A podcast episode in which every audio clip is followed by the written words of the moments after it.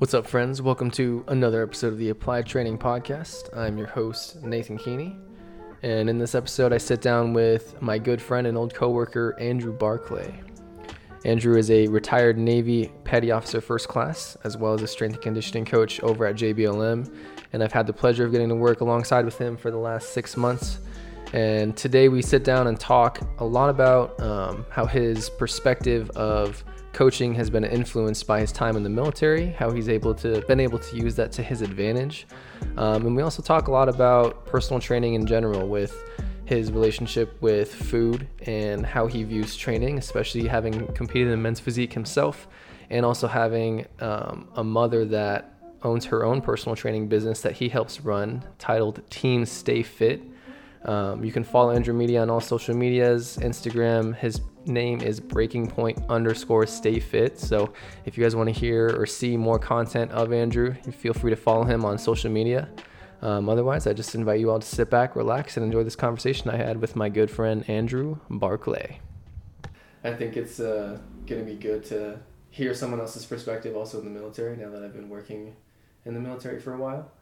Um, but interesting enough, interestingly enough, what I enjoyed about when I first met you is that a lot of the things that you say, a lot of ideas that come out of your mouth are very calculated because you're a pretty quiet person. But then once you start to get comfortable and unravel, it's the floodgates are open. It's a lot more fun to talk. It's a lot easier to talk. So, Absolutely, um, I'm curious to hear your perspective and have you share some stories about you being in the Navy. You were in the Navy for six years.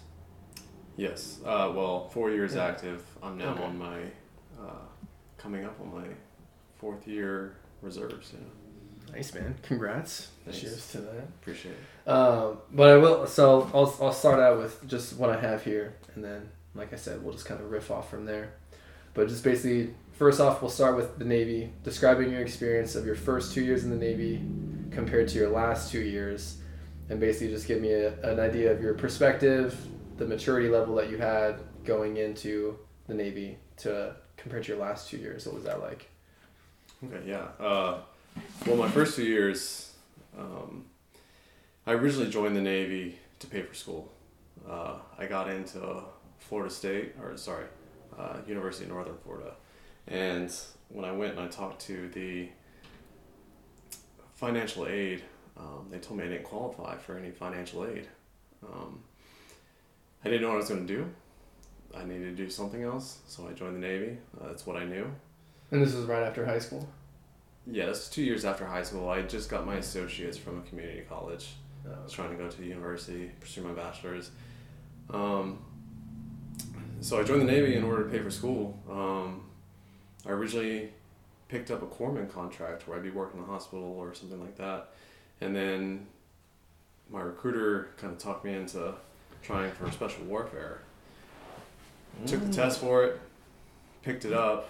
Um, so I went in as a special warfare candidate, uh, going for SWCC. Going into that type of program, like you've got to have a big why as to why you're going into it. And I Yeah. kind of just had a, well, it sounds cool.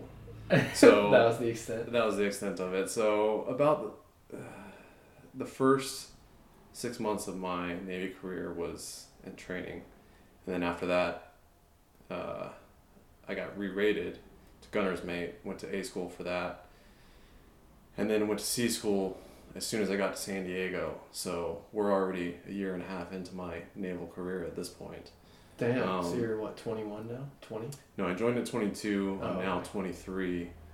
Um, and yeah, I made it to my ship, the USS Higgins, uh, in 2015. Yeah, 2015. Stayed there the rest of my active duty time until 2017. Uh, had a deployment in the middle of it. Um, and I'd say those first two years, especially with it mostly being school, um, going through a program that sounded cool in the moment, but ended up being something that I quit. Definitely took a it took a hard hit mentally, um, and then the rest of that two years was kind of just figuring out how to get past that and how to deal with the new situation of being on ship, since that's not what I joined the Navy for. Yeah.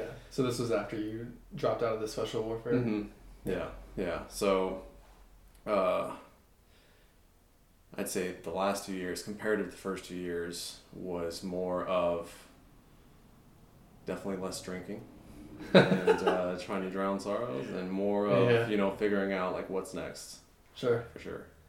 Yeah, it's interesting because I mean, even just being in the military or working with the military for the last ten months, is it does seem to be that way. Unfortunately, for the majority of soldiers, not all of them, but that they live for the weekend, right? And then that's Right. why they want to drink all weekend long, and then they come back and like dread Monday, drag Mhm. their feet through Thursday, and then it's finally Friday, Yep. and then that's when they can start drinking again.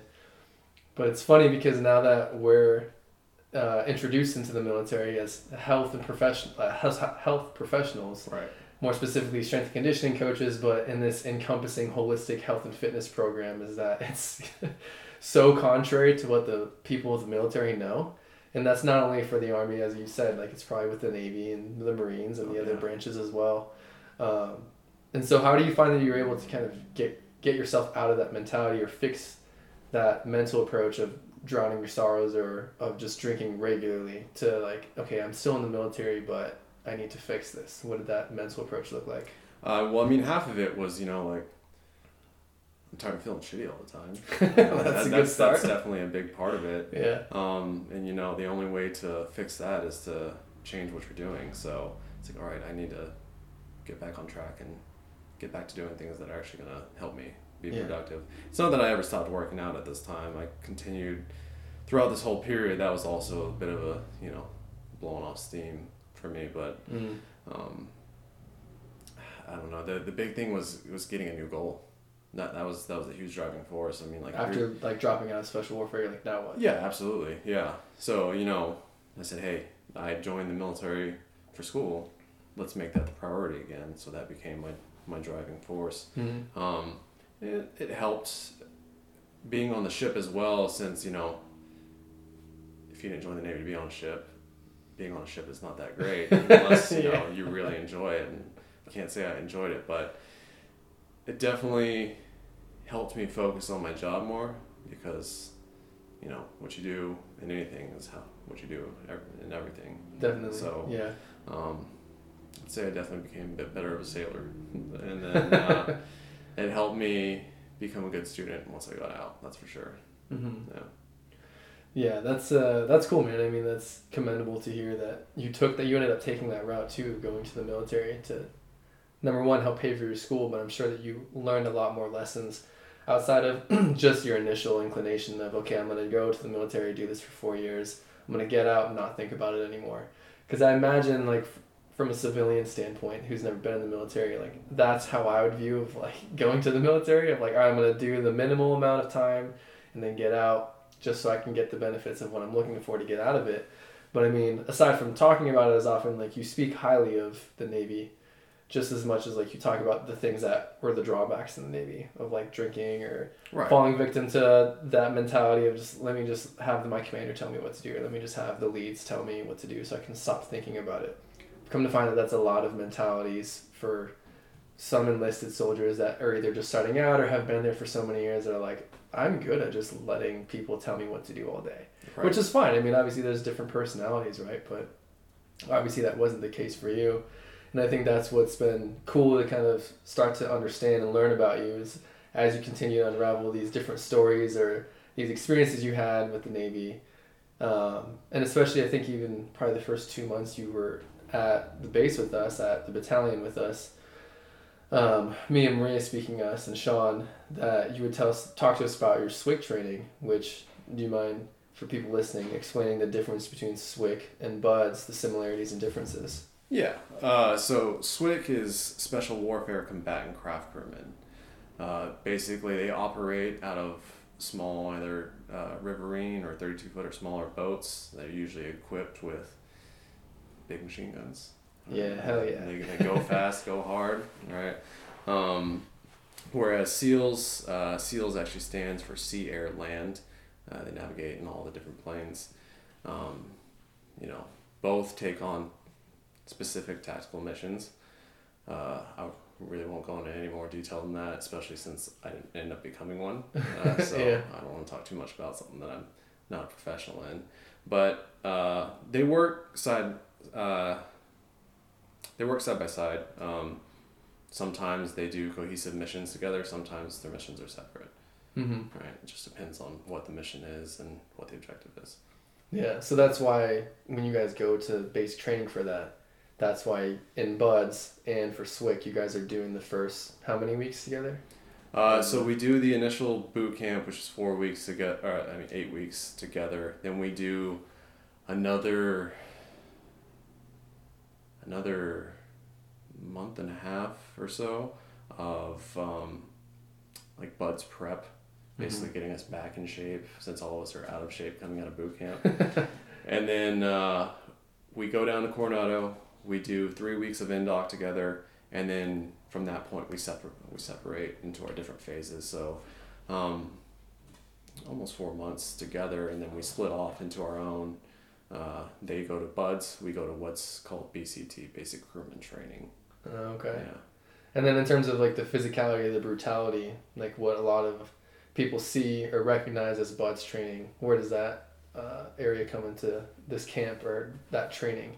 Like, did you get to that point of going through the the brutal physicality part? I know you've talked about being drown proofed, and going through some of that. Um, I guess getting smoked, what the uh, army uses for that term. What would you call that Oh, term in the navy? or- Definitely. I mean, yeah, we we got smoked quite a bit. Does Uh, that start out like week one? Because you said it's for the first eight weeks, and then you guys separate. Like, Yeah, well, I mean, boot camp is boot camp is boot camp. Uh, Mhm. The only difference for us in boot camp is that we had extra workout sessions. We were supposed to have workout sessions every day. That didn't always happen because we had to become sailors first. yeah. So that took precedence. And then uh, the buds prep after that, you're you're literally just working out every day. You're either swimming, working out in the gym, going on a run, something like that. So you're literally just getting paid to work out. So you're kind of getting smoked at that point, not really, right? Yeah. Um, but as soon as we hit Coronado and start indoc, the smoking kind of starts there. um, but once we hit phase, which is what people typically see, you know, like The hell Uh, week or whatever. yeah, like that's what t- people typically think of a Buds where people are lifting the logs and carrying the boats and stuff Mhm. like that. That's that's actual phase. That's that's when Mm. phase starts. Um, and that's when Buds and SWCC separate, or that's Yes. when you guys are. yeah, yeah. We, we separate at that point. Um, like instead of using logs, we use what's called hawser lines. So that they're like two or three inch thick lines that are all intertwined together to be the same thickness as a log.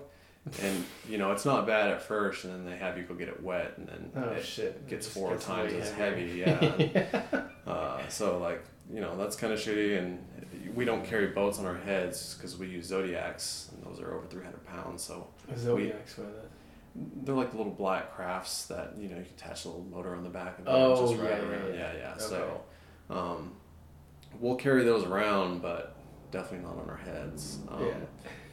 But yeah, I mean we we see each other on the beach every now and then. You know, like we'll see the buds class going by as we're in the water getting our dicks kicked in while you know yeah. yeah, getting sand all up in our in our, in our goods. But Yeah. yeah. Dang man. So what's the? Explain to me the significance of the shirts too. I think you were telling me about this a few months ago. Too. Yeah, uh, whenever you're in training, um, still as a candidate, you know, you're wearing a white shirt and it's got your name stenciled on it. Uh, you have that all the way until for Buds guys, once they get to Hell Week, um, when they pass Hell Week, they transfer over to a brown shirt, to signify that they made it through the Hell Mhm. Week part of the Mhm. phase. And then for the SWCC guys, um, their Hell Week is a little bit shorter. Um, it's 72 hours rather than the full five days. Um, but once they make it past that, they get their brown shirts as well. Damn. Yeah. Did you make it to that phase? No, I made it to the. That's the fourth or fifth week of phase. Um, I made it to the second week of phase before I got injured the first time. Mm. Um, and then I restarted with the next class. Yeah, I probably Jeez. I probably shouldn't have done that. I wasn't healed all the way. But uh, What was the injury? Like what caused you to have to stop? uh, we were on the Zodiacs doing um, beaching, so basically ride up to the beach, pull the kill switch on the engine, the boat's supposed to just slide up onto the sand. I nailed it my first time. You're in So- a boat by yourself. No, I, I've got my whole boat crew. They're like Oh, okay. laying down on the sponson, and the instructor's across from me, at the back of the boat while Mhm. I'm driving. And uh, so the second time, I felt confident. I was like, you know what, let's do it. You know, went out, turned around, wah, full speed. And uh, I went to pull the kill switch, and the kill switch didn't pull. So I pulled it Oh, again. At this point, it was too late. Beach was there. We're still going full speed. Oh, Everyone goes flying off the sponson, including my instructor. And I get up and I try to pull the motor up, and my hand just gets all sliced up. Uh, Oh no. yeah, I had a little avulsion uh, on my middle finger. It looked like if you took a little spoon and just scooped some meat out Oh and let it hang by the skin, like that's what it was. So I mean, the the injury itself, like after the fact, like wasn't terrible. Like my fingers got tore up, um, Uh-huh. but uh, the healing process is fine. Like I have full use of it. It's just I probably jumped in sooner than I should have. I still couldn't even hold on to a pull up bar at this point. oh my god. But I didn't want to stay not being a part of a class because you start to get a little complacent. yeah. it was nice not sure. getting you know your butt kicked every day. Yeah. So um, whenever I did class back up, uh, I had one of those moments of like you know, damn, do I really want to restart all this? And you have to start back from week one. Yeah, yeah, back to, to the indoc. Yeah. Yeah, And so that's what you did. yeah, And then how far did you make it the second time through? probably the second week. Really? And then you're like, fuck this, or what? Yeah, kind of it was uh, like I said, man. You gotta have a, a good why of why you're there, and Mm. the only reason I was there to one pay for school and maybe do a job that sounded cool. So, Yeah. uh, yeah, But I think that ties into a lot of like my initial question that I even asked you too, like in terms of maturity level, is that you had to make that decision of setting your pride aside and realizing like, okay, is this worth me redoing completely? And then having a story like David Goggins, or is it more so of no, I want to make sure my school is paid for. I want to prioritize what it is exactly I want to get from this, and then strive towards that. Because I mean, obviously, like as you've done that, or now that you've done that, you have a pretty good job. Like you're pretty successful on your own, even outside of working with the military. And I mean, you've been able to adopt a lot of different, I guess, skill sets with the experience that you had, even just doing that too. So that's, I think that's a huge step for you to take to discern of like, okay, I'm done with this. I don't need to keep going through just to like prove a point. It's like Right. my point is different than this. I don't need to prove this one. I need to focus on what my actual central focus is. Right. Do you find that that actually helped you kind of center in on like what you want to do or what you wanted to do getting out of the military? Absolutely. Um, for one, it forced me to kind of take that sort of look into seeing what is it that I want to do because if I had that mindset as soon as I made that decision to quit, I feel like things probably would have been a lot better. Uh, Sure. But that wasn't the initial response after I signed the papers and called it good and got re-rated. It was one of those like, damn, what did I do?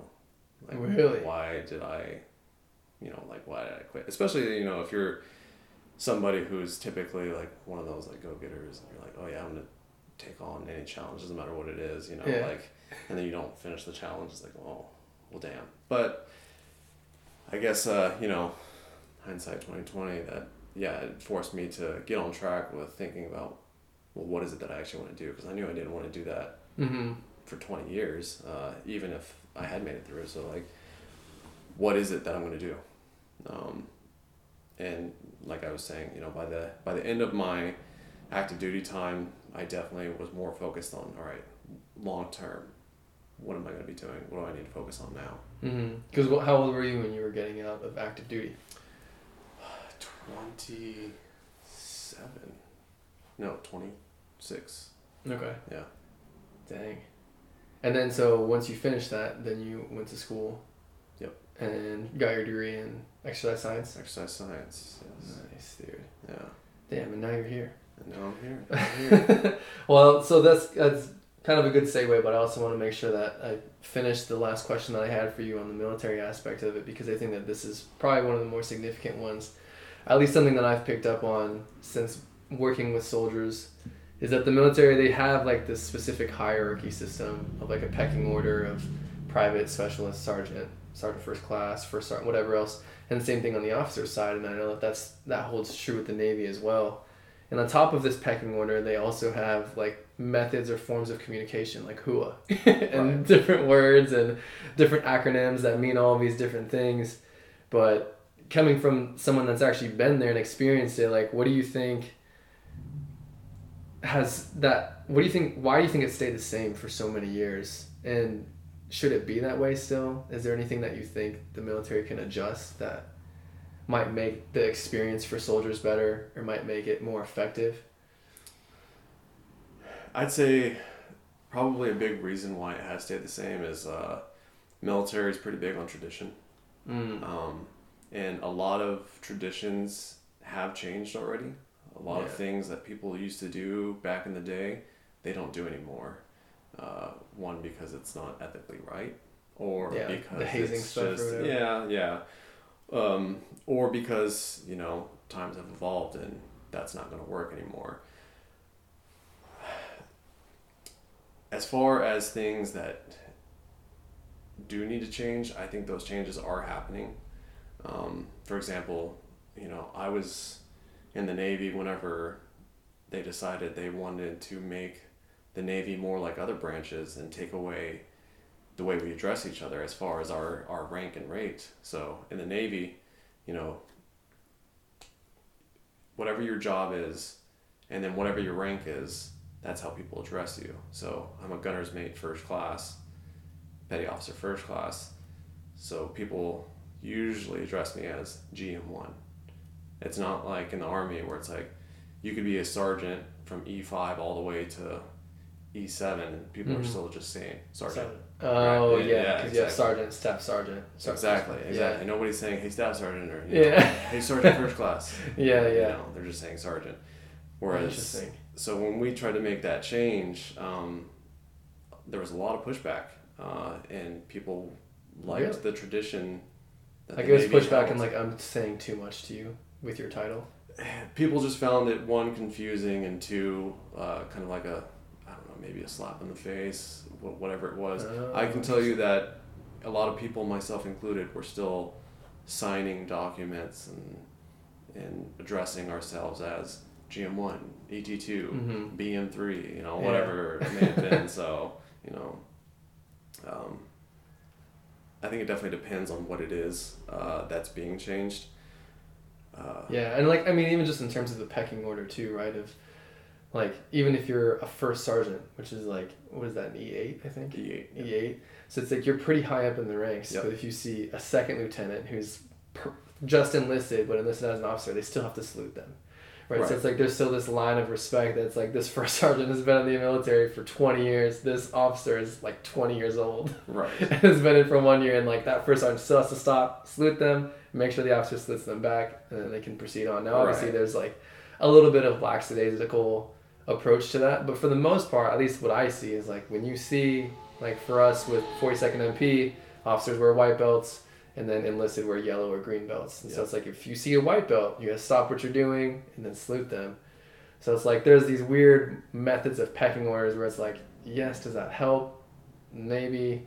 Like, is it a sign of respect? Is it what? What is it going on there? Like, what do you think that is? Like, is that similar with Navy too? A- absolutely, one hundred percent. Uh, I've seen it with the army company that I work with as well. Um, I think there is a mutual respect with that, as far as you know, if you're an E seven or above, you know, you put your time in. You know what it means to be a soldier, sailor, airman, whatever it is sure. Yeah. and you know the, the traditions and customs. Um, so it doesn't matter if it's, you know, an 01 brand new butter bar, like Yeah. You're gonna- you're gonna salute them because like that's that's the respect that's owed. But on the other side of things, especially if they are a good junior officer who wants to learn their job, they're going to the E seven, E eight, the E nine for help. Like Yeah. that mutual respect is there, and they don't see themselves as being the boss over this Mhm. guy. Usually it's, hey chief, or you know, Hey, hey, first hey, sergeant." first sergeant, like yeah. can you help me with this or you know Mhm. what, what what is the procedure for this you know they're looking to these higher enlisted uh, sailors or soldiers as you know guides for them Yeah. So that's interesting because yeah, I mean to a degree, the pecking order does kind of teach that to the soldiers as for the longer that they stay in, right? The longer you stay in, the more of that mutual respect or that understood respect, that unspoken rule, you understand more, right? And I think that that has more carryover, obviously, into the real world, right? Is that when you have a boss or when you have a CEO or you have your GM, whatever it is, like when you have someone that's higher up than you within the company you're working for, you know, oh, I need to address them the same way I was addressing my first sergeant, right? Like with level of respect, with like, okay, I, this is what I need help with. I know I can do this part of what I need help with. Can you help me with this other piece? Can you put me in the right, point me in the right direction? I mean, I even learned that when I first started with HHC, headquarter headquarter company. What that stands for is like the first sergeant that I initially was working with had been in his first. His name was First Sergeant Matos. Uh, coolest guy ever, mo- biggest hard ass I've ever met. like, but the nicest guy in the world. And like, I would go to him of like, hey, I have all of these different sections. I have twelve different sections of soldiers, and I need to see all of them twice in five days. How do I do that? And he's like, you need to figure that out. And I was like, shit, man, I don't know. Like, where do I start? And so I had to like go back and think of like, okay, well, where do I? What do I actually need help from him? Like, he's not here to delegate these sections for me. Right. I need to figure that out it's almost like he's giving me like no no no like you have part of your task done but finish your task before you come present it to me to ask me to help you find the missing piece Right. right, and so i almost i had to learn to figure that out right of like first i was also calling him sir and i kept messing that up and he's like Mm, stop yeah. calling me sir i'm first sergeant Yeah. which for those of you listening if you ever see a sergeant or anyone that's enlisted do not call them sir or ma'am No, they work for a living. they work for a living. yeah, exactly. Um, but it's true because that's. I think that that holds a lot of weight in a lot of different areas. That if you understand why the first sergeant is doing that, he's not trying to be a dick to me. He's not. Tr- he's not being lazy. He's like, no, finish your part of the job, and then I will give my piece that I can help you with. Right? It's like you said. If you have a plan, present them with the entire plan of your full capacity of what you know that you want to see or have happen, and then present it to them. Hey, I need to get S one through eight. I need these sections to see me on these days at this time. Can you make that happen? Yes, I can do that. Mhm. Right, because he's the one that enforces from the leaders of the section, since he's the top. Of like, okay, you guys need to see Coach Nate on these days. The other sections are going to see Coach Nate on the other days, or whatever else it is. And so that's it's almost like you you learned how to communicate with someone now.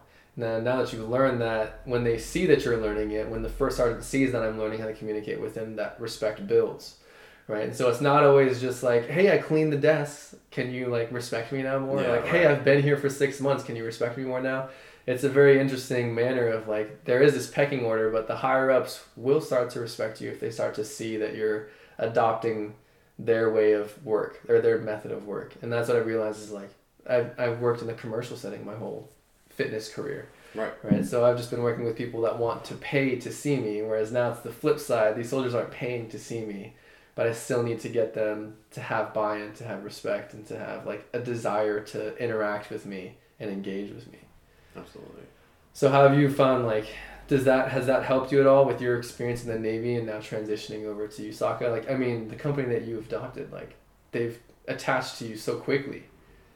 Right. Um, I I think a bit of that of why they've attached is because possibly because of my military background, uh, Sure. so they feel like they can relate.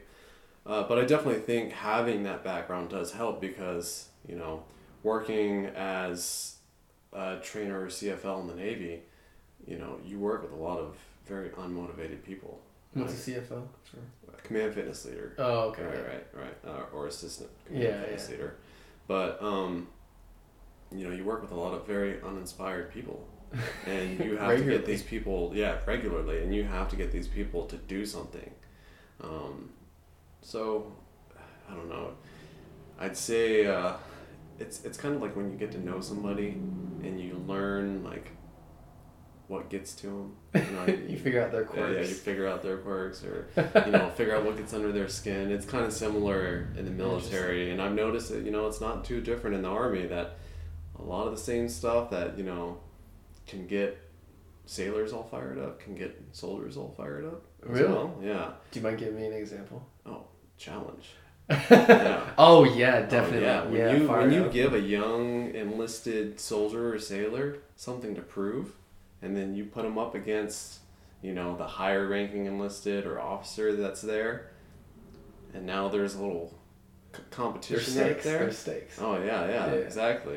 so they've got to see, you know, all right, who's gonna win this day, right?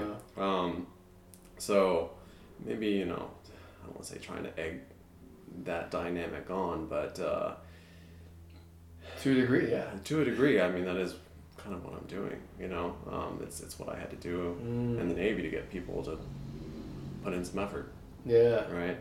Um, And so you adopted that early with the soldiers that you work with now at JBLM.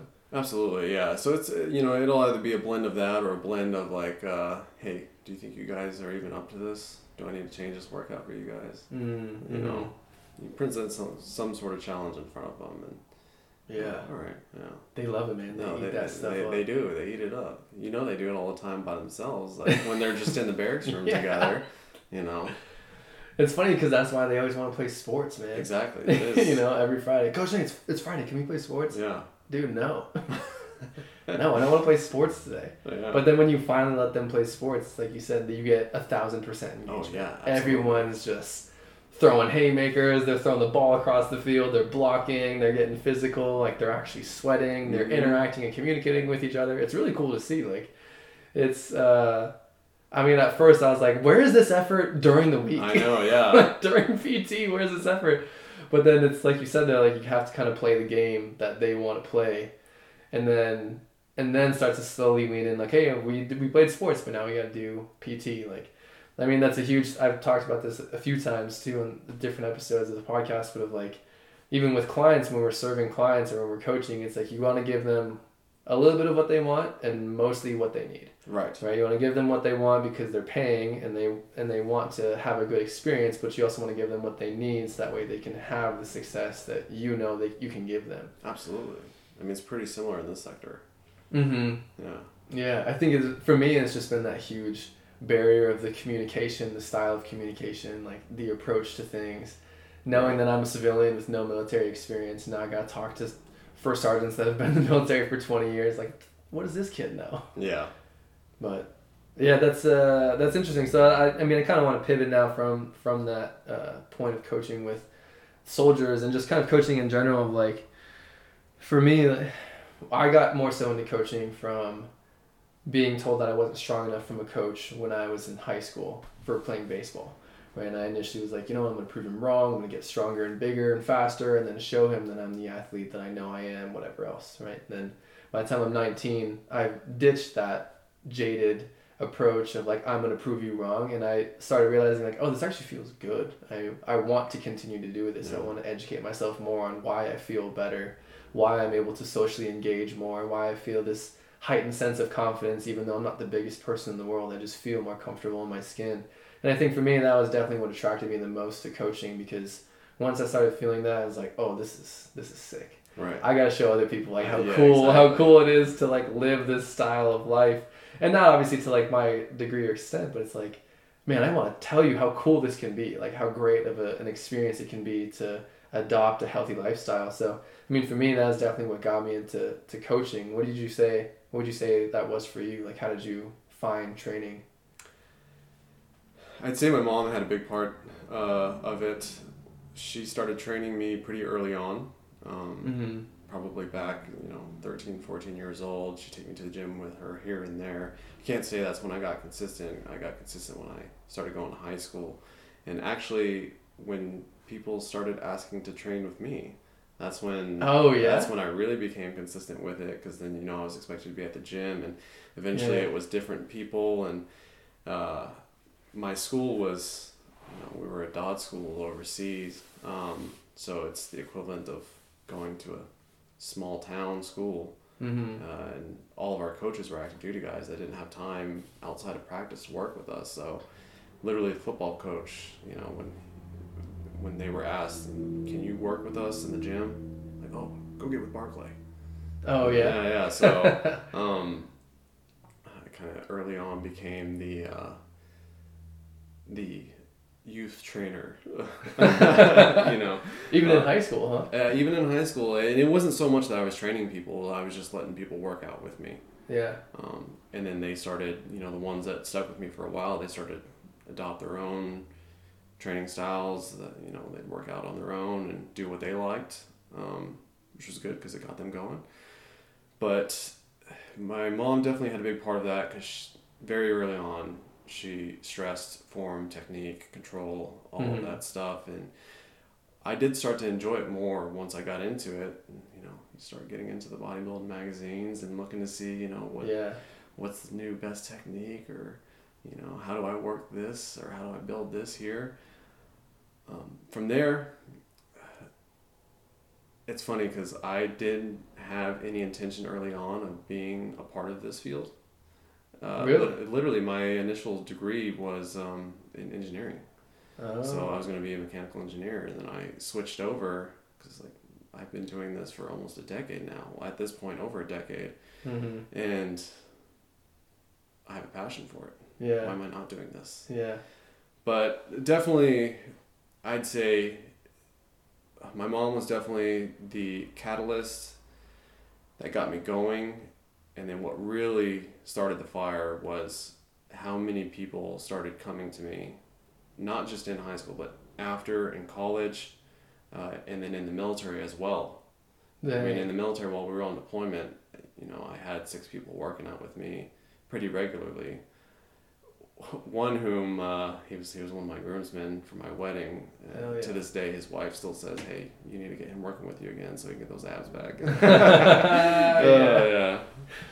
So, um, Dang, that's funny. yeah, definitely. But similar to you, I mean, just that feeling of satisfaction of spreading the wealth and Yeah. helping people see like what they're capable of just the overall gratification that you get from training i mean that itself like you know right away like okay this is something that i definitely enjoy doing hmm Yeah, I mean, you, me, and Olivia, we've been talking about this before we started recording, like at dinner. Of even if we have a long day of people just bitching and complaining, like to us about is most of it. how hard their life or like how bad their life is going, but by the end of the session, we're like, man, I feel good. Like Yeah. I'm glad that I came here. Like just that. Not even saying like, oh, I'm glad you coached me. Like I don't even need that at this point. It's just like if I know that they feel better leaving, that is enough fulfillment for me. Of like, okay, good. I know I did my job right and like just that immediate gratification that you get of like oh i really did impact someone's day and because a lot of times too people will even just kind of subtly say that not even trying to give you a compliment.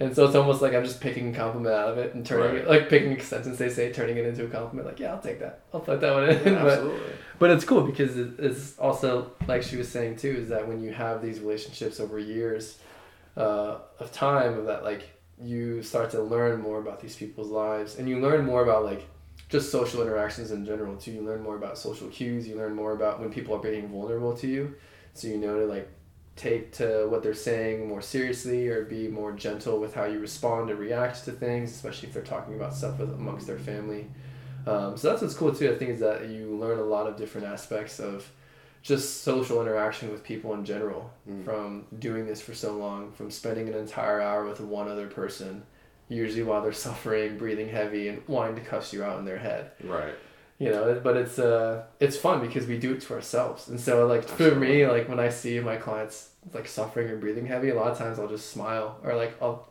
make a joke at them like lightheartedly, and I'm like, "Why are you laughing?" It's like because I've been in your situation, and I know, you're going I know how much it sucks, but I know how much it's gonna you're gonna how much better you're gonna feel once it's done, and you know that you've like given effort, and uh, yeah, it's just really gratifying. But I kind of wanted to touch more on like what you were saying, how your mom being a big catalyst of training with you because she's also a trainer herself, right, and has competed as well. yes So when you decided to start pursuing men's physique or bodybuilding, like was she a big influence on you in that as well, just in terms of using her as a reference point, or were you more like, no, you're my mom. I want you to stay my mom, not So- my coach. so actually getting into competing was sparked by my brother in high Oh, school yeah? in high school he was not a very competitive kid as far as sports go he i'd say he wasn't very athletic and his senior year is when he decided he wanted to get into sports well at that point you know especially stateside if you're in a sport you're established and you're Mm, yeah. trying to walk on as a senior it's t- difficult to Yeah, join any luck. sport exactly Yeah. and he wanted to get into wrestling As a senior. yeah, exactly. It's like, yeah, you're gonna be the warm up guy for other people. you Yeah, know, you'll be the bait. You'll be the, the the whole season. But um, but his school, uh, amazingly had a bodybuilding club. What? Yeah. What state was this in? Florida. Oh. It was um, I think it was Mr. Panther or whatever their mascot was. This was in high school. in high school. They were teaching kids how to bodybuild. Absolutely. There That's was, kinda there was cool, a actually. bodybuilding class. I know, right? There was a bodybuilding class that they had. And so he competed in his class against three other guys, and there were three guys in the heavyweight class. So he was in the lighter weight class. Mm-hmm. And I remember going to watch him, and it was so awesome watching him Compete? compete. Yeah. Absolutely. Especially since this was a whole new brother. Like, I'm used to a skinny brother that used to play the drums and skateboard. you Yeah. know, um, and now he's you know battling me in size. It's like wow, this is crazy. this is so- a younger brother?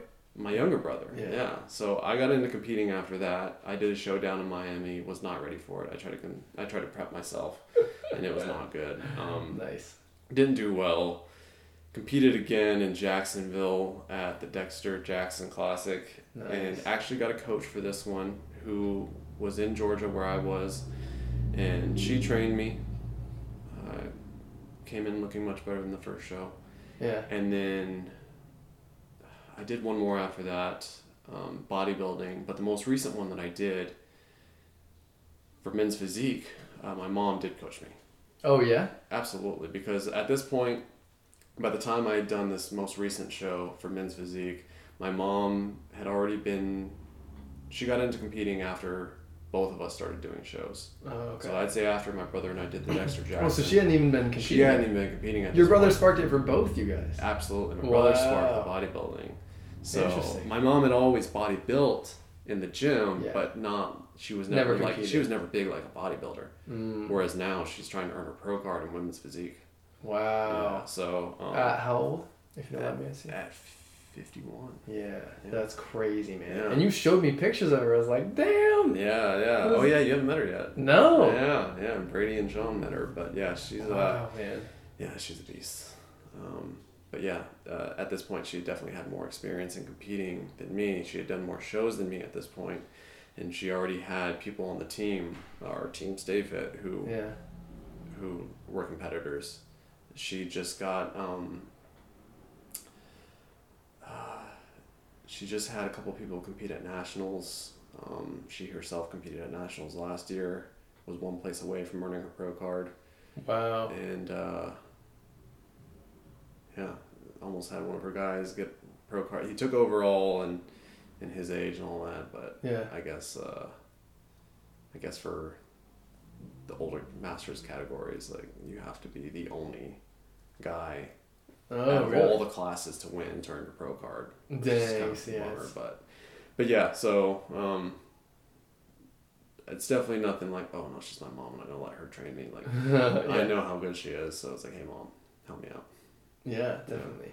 Hey, can I turn this light Yeah, on? so just recently, just recently, um, nationals that happened in Pittsburgh, uh, maybe a month ago, uh, she flew out there and for two competitors, sorry, three competitors that she had, one of which took first in his category in bodybuilding in uh, master's class over 50 and he went up against every weight class.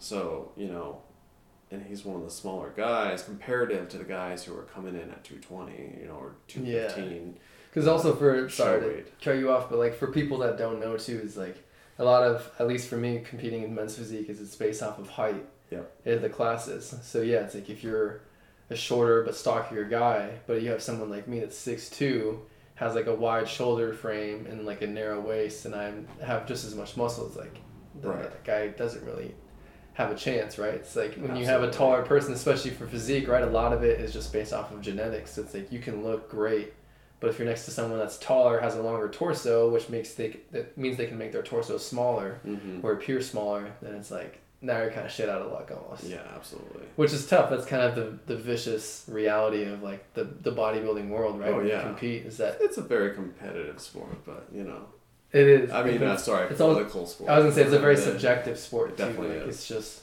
based off of what the judges think to be a perfect physique. absolutely So yeah But yeah, that's that's wild, man. Do you find that like a lot with your bodybuilding experience, you're able to connect some of what you learn in terms of your method or your approach to training and how you coach other people with training. Like so for example, like for me I was learning like the um, mind muscle connection of like what muscles you want to be feeling and working when you're doing a certain movement and then I was able to kind of better correlate that with when I'm teaching someone how to do a pull up or how to do a lat pull down, where on their back they should be feeling it, how they want to initiate the movement. Have there were there any aspects of your approach to bodybuilding that transferred over to your coaching style? Oh, 100%. I think bodybuilding I don't think there's anybody who has better control over the stimulation of their muscles than bodybuilders. Yeah. Just because, I mean, literally half the time you're practicing posing, which is learning how to contract certain muscles. And when you, like you said, whenever you are doing a certain exercise, you're looking to feel where it's supposed to, where it's supposed to uh, burn. You know. Yeah. yeah. Where am I feeling this at? Because if I'm not feeling where I want, then I'm not working the right muscles, right? Or Yeah. at least that's the kind of connection that you make. Um, so definitely, I'd say it helped a lot as far as personal training and definitely coaching. Um, Mhm. Just because a lot of my best cues came from bodybuilding. As far as you know, whenever somebody's having difficulties feeling something somewhere, you you tell them, hey, adjust this, or you know, head in line with the spine, or you know, chest Mm. up, what, whatever cue you may be using, um, and then all of a sudden it's like, oh, okay, I've got it, I'm feeling it now. So that's one of the biggest things, but I mean, overall, I'd say bodybuilding definitely helps you with. I'd say learning how to correctly exercise, just because there's a lot of you know workout methodologies. Um, not to throw any out there, like CrossFit or Orange Theory or anything like that, but Mhm.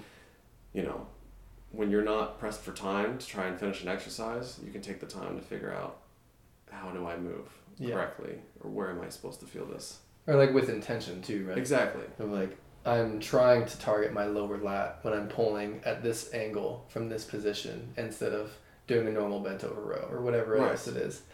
And yeah, yeah, to your point that there is a lot more control or there's a lot more variables that you can control when you're like, hey, I want you to manipulate your position just slightly because I want you to feel it more here rather than there Oh, or yeah. whatever else it is.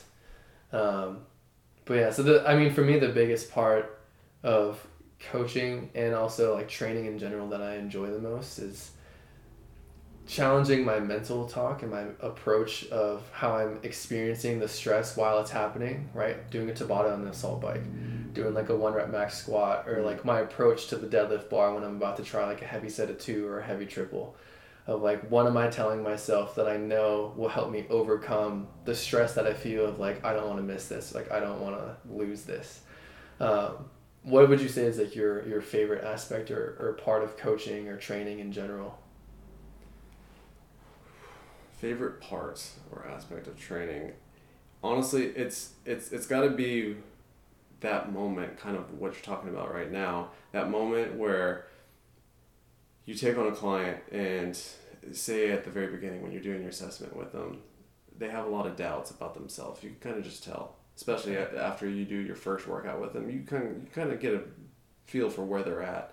Mm-hmm. and then all of a sudden, you know, it's a few weeks or months later, and all of a sudden, they're picking up a weight they've never picked up before, or they've done something that they've never been able to do before. Just kind of, you can see it in their eyes, just that feeling of, oh wow, I did like. I did that. yeah. like that right there, nothing, nothing gets you more hype as a trainer or coach than, than that feeling right there of like, that's right, you did that. Yeah. It's like, yeah, you put the work in for that. Dude, definitely. I just gave you the right path to take. Mm, man, that gives me chills thinking about that. Yeah, yeah, 'cause, like, right. Because especially when you tell someone like that was 250 pounds, like what? And I was like, yeah, you told me your max was 200 when you met me three months ago, or whatever it is, right? Like, yeah. that's just one example, but yeah, or anything of like the assault bike too. I'll even like when I have clients warm up, like, all right, just give me 15 calories, and then like at the end of a workout, like, all right, I want you to give me a 10 calorie sprint, and then we'll measure like how long it takes them to do 10 calories, and it's like, dude, you were doing this for like it took you a minute to do 10 calories last month. right. Now you're doing it in 45 seconds. yeah. And so even like outside of the strength aspect, it's like the conditioning aspect too, right? Because conditioning has Oh, a lot of carryover into recovery and your ability to exert more energy more efficiently. And so like when you can show them those things quantitatively and then during the workout qualitative movement like quality over quantity that's when those two variables start to like intertwine with helping your client find success in a safe way consistently and continue to build on that same progress. Um, i mean even just like starting with new clients for me it's just a matter of telling them like hey we're going to go slow the first few weeks. We're going to establish a foundation just like you're building a house.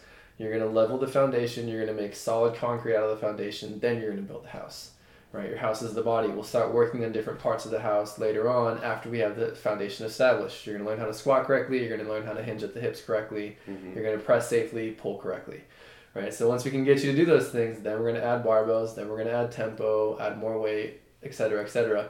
But just kind of laying out the map or the the roadmap for them of like, hey, I know you want to go this direction. I know you want to go this speed. You want to go all gas, but we're gonna have to pump the brakes a little bit, or we're gonna have to ease on the accelerator as we get going, um, and then we'll start to make the workout suck more.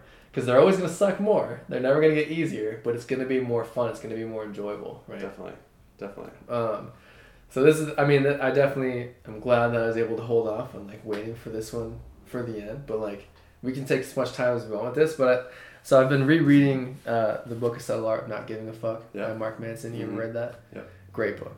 Um, and so I mean, he goes into talk about like kind of the main overarching, I think, approach or the overarching subject for this book, at least what I've brought in from it, having already read it and now reading it a second time, is that life is always going to throw you shit.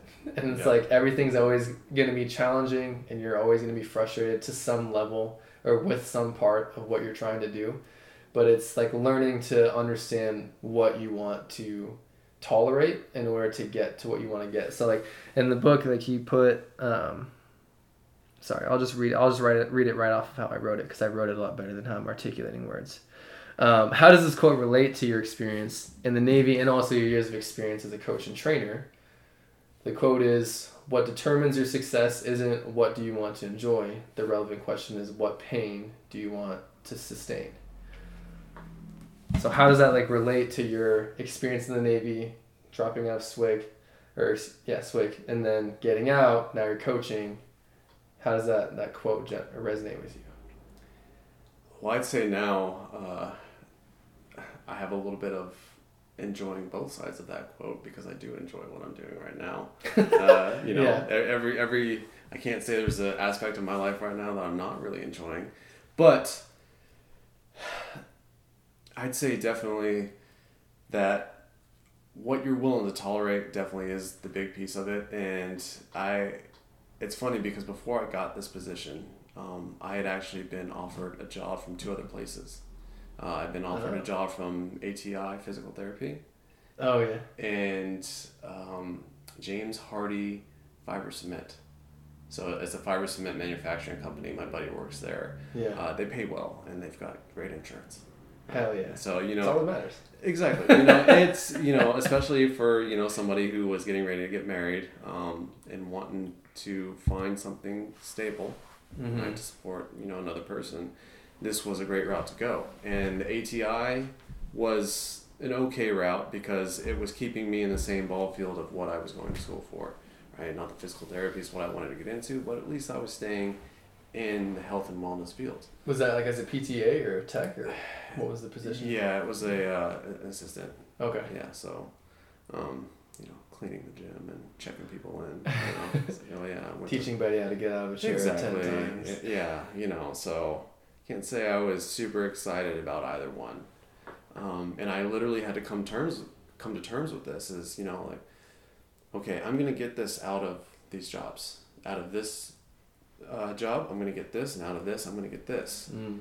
both positive things but am I willing to tolerate one a job that has nothing to do with the field that I've been going to school for or been practicing for over a decade and the other one being something that's in the ballpark, but something I know I'm probably not going to enjoy. Yeah. Uh, and I just knew that.